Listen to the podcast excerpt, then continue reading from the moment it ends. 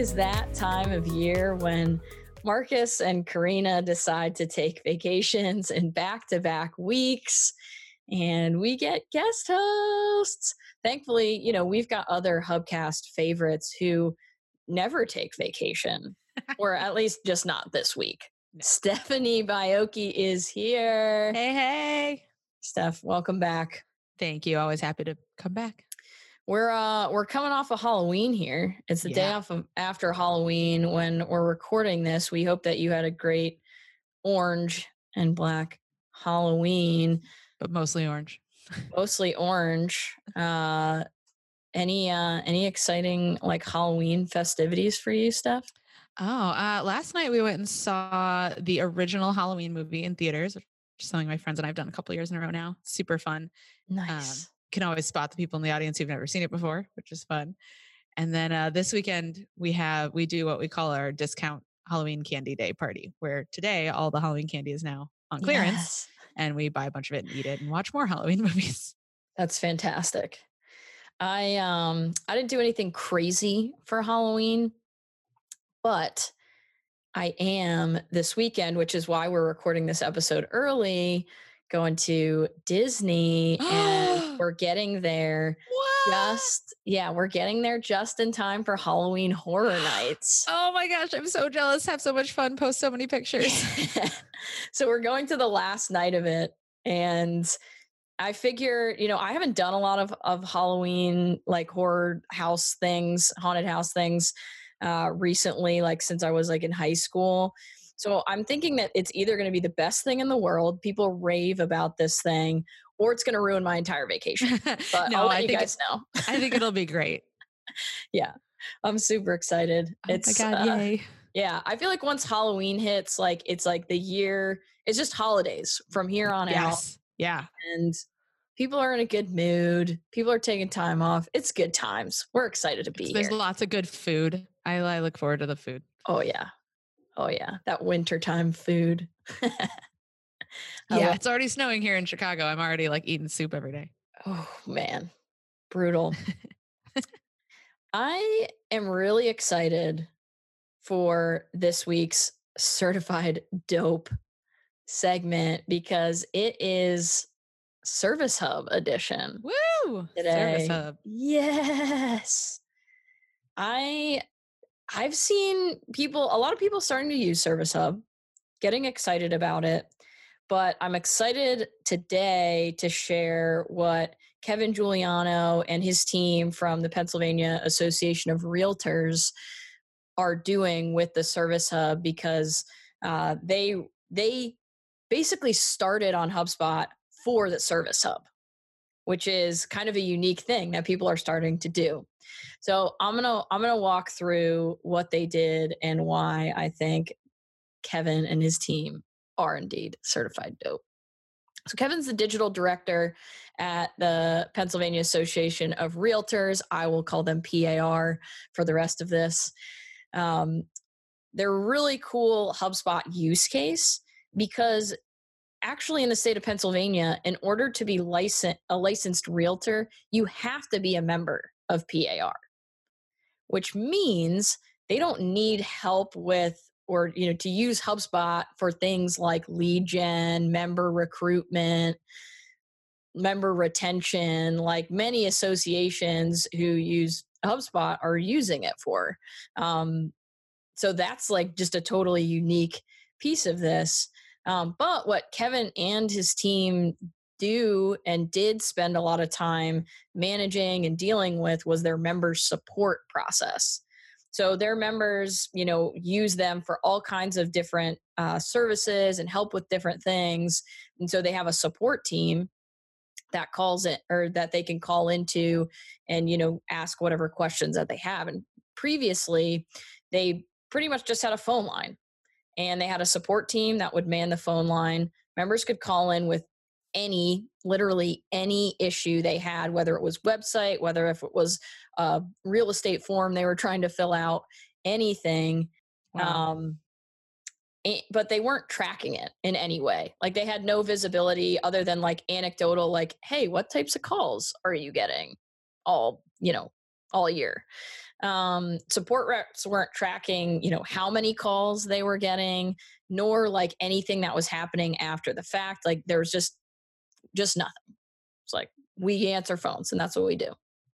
So Kevin decided to go all in on the service hub. They went enterprise and without getting too into too many of the nitty gritty details and he will tell you they're they're still building this out they're still building out automation and and how they're going to use all of this but what they initially set up is they connected their phone system to the service hub just via zapier and it creates a ticket after each phone call and then the team fills in a few details about the call um, and then can respond, you know, can call back or respond via email in HubSpot and log all of that within HubSpot, get their question answered, close the ticket.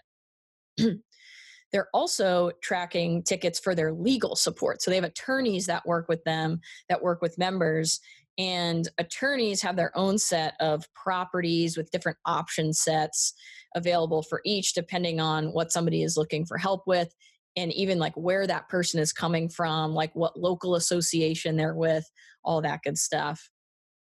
So, for example, they have standard forms for different real estate transactions that realtors have to fill out, like a bunch of them.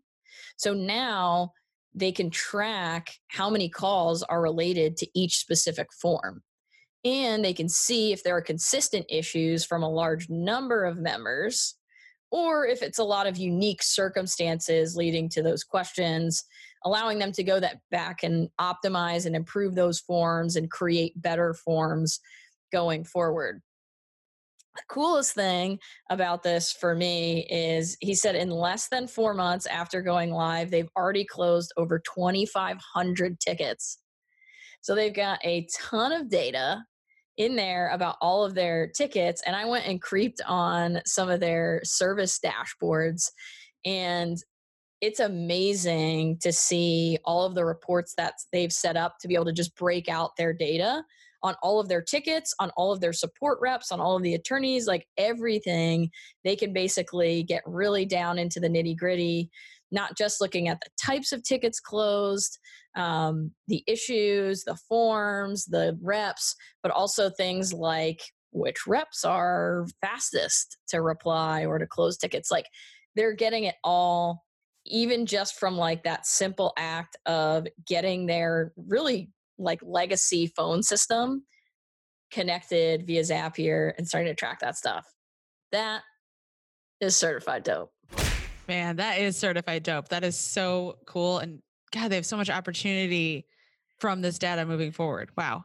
I just completely geeked out when I Yeah, was looking at the awesome. reports because it was it was just like the data was so good. that it was like such actionable stuff Yeah. where you could literally say, "Oh my gosh, we have such a disproportionate number of tickets coming in from this local association." And so we really need to figure out what's going on there and spend some time like educating or making sure that their website has information on it. Like yeah. so much opportunity. You know what would be so interesting too? I know uh, Kevin mentioned there's more automation to come in this as well. If they eventually set up an automatic NPS t- uh, email that went out to the person via email after the phone call ended, he you is see which- working on that. Ah, he mentioned working on the surveys. you can see which reps are rated highest with service. Oh, I love it. Yeah. Kevin, awesome job. Love what you guys are doing over there. Man, that stuff gets me fired up. I love it. So good. I got something that's on my mind, Steph. What's what's on your mind, Karina?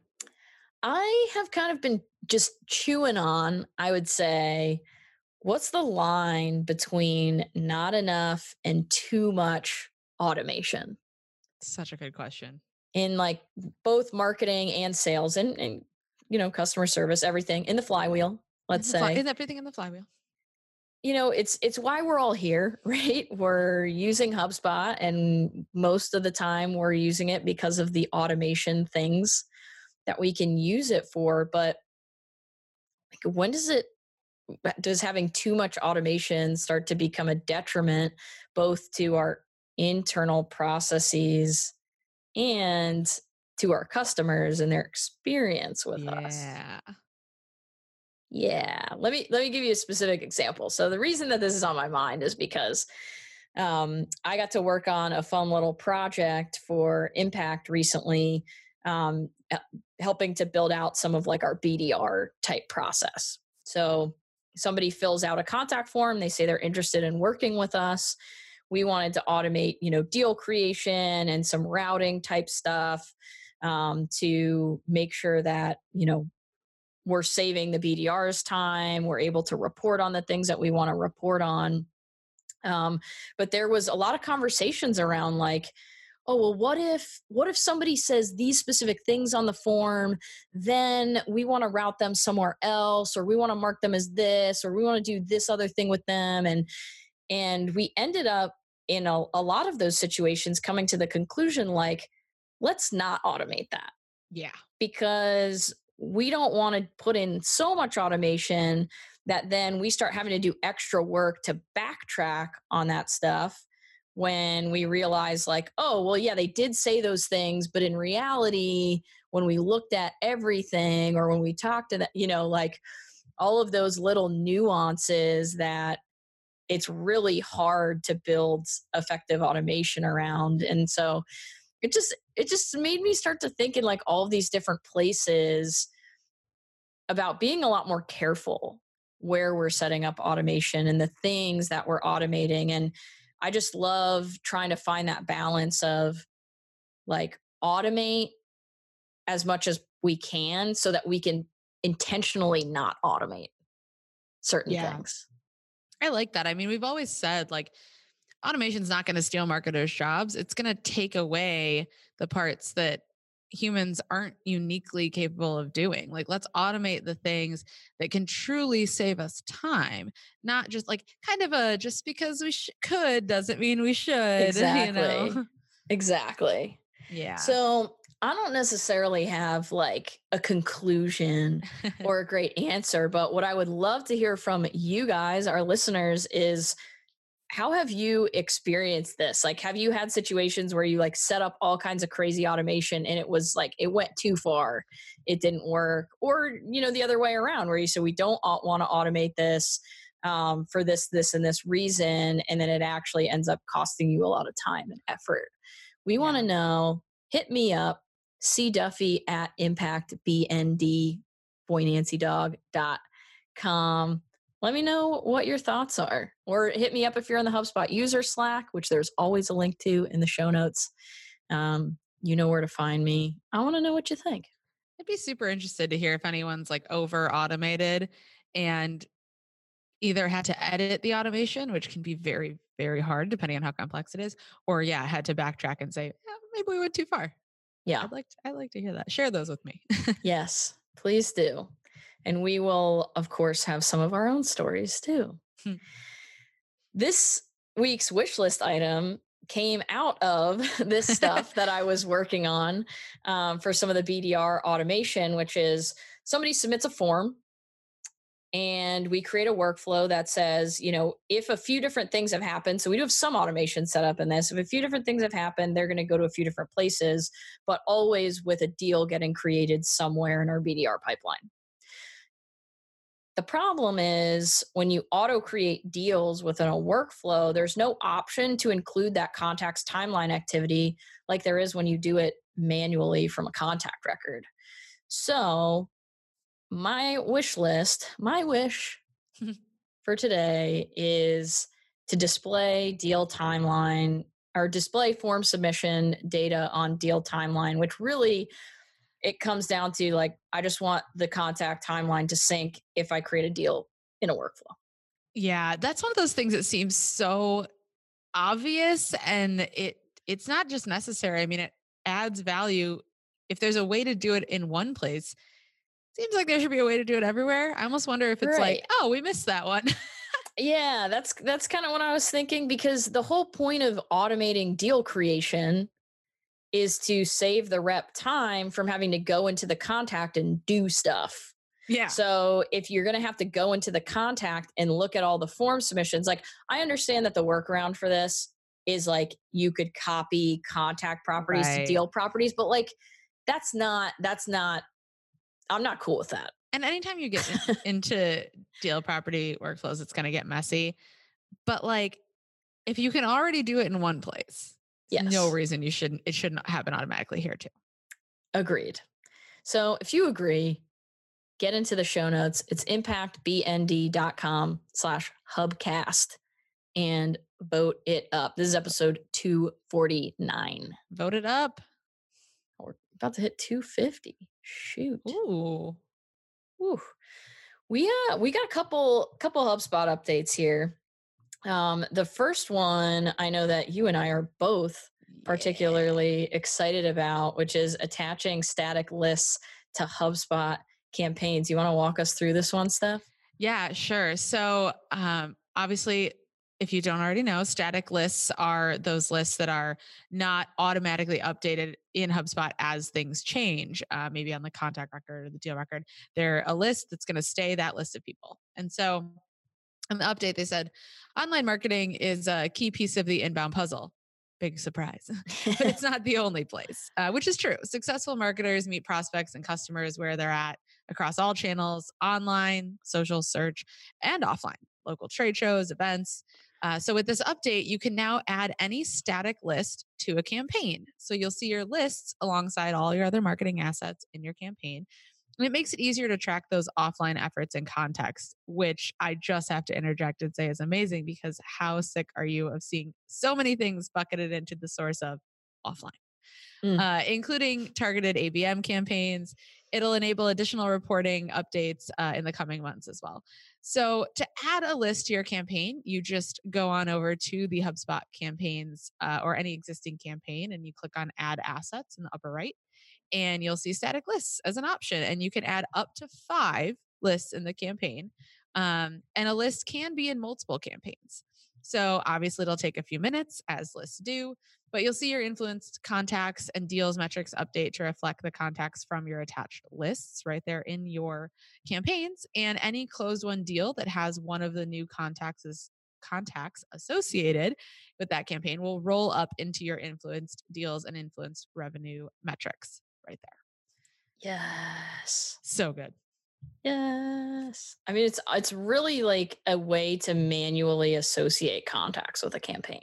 Yeah. And, you know, you, yeah, like you said with the deal piece, you could do it before, you could find a way and you could add information that way. But I mean, to just boom, attach it right there, like you do with everything else in your campaigns, it's so good. And it's, I mean, they talked about online coming from search and things, they talked about offline from events, uh, trade shows. But the first thing that came to my mind, something that a lot of marketers do, is webinars. And you usually Mhm. host your webinar somewhere externally. You have to export a list of attendees, people who actually attended the webinar, showed up versus just registering, which often syncs with HubSpot. And then I have this static list of attendees that I import, and Yeah. I'm gonna use that right away. Yes. Yeah. It's like I thought of it uh, initially for trade shows because I have a lot of clients where they're like, "Oh, well, can I just do a list import of all of the people that signed up at this trade show and then like tag it with a campaign?" No. No, you couldn't. You had to like basically you could like enroll them in a workflow. yeah. And, And associate just- the workflow. Yeah, and like have the workflow basically do nothing. It's basically they're in it. Yeah, like know, that is so this w- is just much easier. I want to create a campaign for myself and I'll have a static list of people I meet. And when I scan a business card, I'm going to add them to the static list and then I'll know how many I personally influenced. Exactly. I mean, like you could do so much with this, even if it's not importing contacts. Like you could just create static lists of like, People who have visited over 200 pages on your site. yeah, or like people who I've ever I've ever been the contact owner of. Yeah. Or Ooh, that's a good one. You know, like there's so many things that you could do with this stuff. Um, especially because you could you could have the list associated with multiple campaigns. Like, yeah. yeah, it's great. It's real good. Holy cow. Go Heav- HubSpot. Good one. heavens have opened and we are rejoicing. there they came out with their um monthly HubSpot updates in less time than a coffee break, a bunch of which are ones that we've talked about on previous episodes. Um, but there was a couple in there that didn't come out as updates in the feed that I thought were gems. Um, you can watch the full video. There's a link in the show notes with everything that they uh, came out with this month from all the different product managers. But the first one is with products and quotes. So, small thing, but very uh, big for people that are using the product library and have a lot of products. You can now organize your product library into folders. Yay! Yay! It's I love folders. Year, this year is the year of folders. Yay! um, but what's probably more exciting and even cooler, I think, is you can now also add one off products to quotes that aren't in your product library. So you may have a standard nice. set of products that you're you know using all of the time but you also do like custom packages or whatever now you can just go into when you're uh, in a deal you can go to add product you can type in a totally new product with a description and a price and it's not going to add it to your product library. It's just going to add it onto that deal and into that quote that you're creating. Um, on top of that, with quotes, you can now input fees, discounts, or taxes as percentages. Up until this point, you had to basically calculate the total discount. Yeah. So you had to manually basically take the percentage that you were given or giving. And now you have the option to have it be you know the total amount or a percentage for whatever you're discounting or adding nice which is great so i'm i'm happy to see some updates coming to the products tool because i know there's a lot of people not using them um, because of some of those limitations so that takes a couple of those things away something that you've probably seen if you're using website pages landing pages and or blog posts is there's now a combined dashboard um, or view page for each of these. So if you go to any of those like page types in your portal, you're now going to see they're they all live on one page and there's just tabs to toggle between each. I and then if you that. go to create a page, you can select which type of page. Yeah, it's so much easier to navigate, so much easier. find the stuff you're looking for. I mean, on page tabs beats three step drop downs any day, but also the tabs are just real nice. I, I first saw it, I was like, oh, I can just click right here. Amazing. Yeah. Um I yeah, it's like one of those little things that it's like not that huge of a change, but you're like, yeah. Yeah, it mattered to me. yeah, exactly. Exactly. And one that just went live November 1st, which we knew was coming, but is indeed live, yeah. um, is landing pages are now available in Marketing Hub Starter. So if you're on Starter, this is a big deal. That's a big deal. Yeah. This is a big deal. If you're not on starter, you're probably like, whatever. But here's why you should care if you're not on starter. There is a new drag and drop editor that they just released with this update. You're not going to have it yet if you're on pro or enterprise. Oh, of course. Of course. Um, I think it's this is basically exactly how they rolled out the email drag and drop. Yeah. So they rolled it out to starter, and I think it was essentially their kind of active beta of collecting all of this data and information, knowing that the pro and enterprise users are going to be much more intense and picky.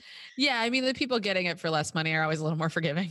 Exactly. And who are like just starting. Yeah. They're not um, used to everything. Exactly. So I am trying to get more information on when the drag and drop landing page editor will go live in portals. Um, but I'm super excited about that because there's a lot of people that use HubSpot in such a way where they they basically don't have access to developers. Mm-hmm. And so the default and even the marketplace templates a lot of times are really difficult to work with if you don't have a developer that can go in and change styles and code and all of that good stuff. So having this available on the landing page side, I think especially for people that are just getting started, are going to make it so much easier um, for them to actually start like building out real assets rather than just creating HubSpot forms and embedding them on other pages. Absolutely. I'm stoked about it. That's a really good one. Yeah. This is like uh, the last two episodes. there's just been so much juicy stuff. Uh, I can't believe it. I love it. I love it too. What I also love is our sponsors. If you're interested in sponsoring the Hubcast, if you know of any really cool products or tools um, that you think our listeners, other listeners, we should know about, we want to know, uh, there's a link to uh, advertise with impact in the show notes. There's also a link, as I mentioned, to join the HubSpot user Slack and uh, you can hang out with us. There's always good stuff going on in there, and all of the product updates, as soon as they come out in the feed, they go straight there. So you get like the first possible access to all of that stuff. Yes. Whew, Steph. It's a beast of an episode. This was a beast. Like last week, I felt like I was out of breath afterwards. this week, I feel like I'm out of breath afterwards. Like, really good stuff good stuff. Thanks for having me. Yeah, we always love having you on. Happy Halloween yeah. to all of our friends. And until next time, this is Karina Duffy and Stephanie Baiocchi saying to you, get out there and get after it.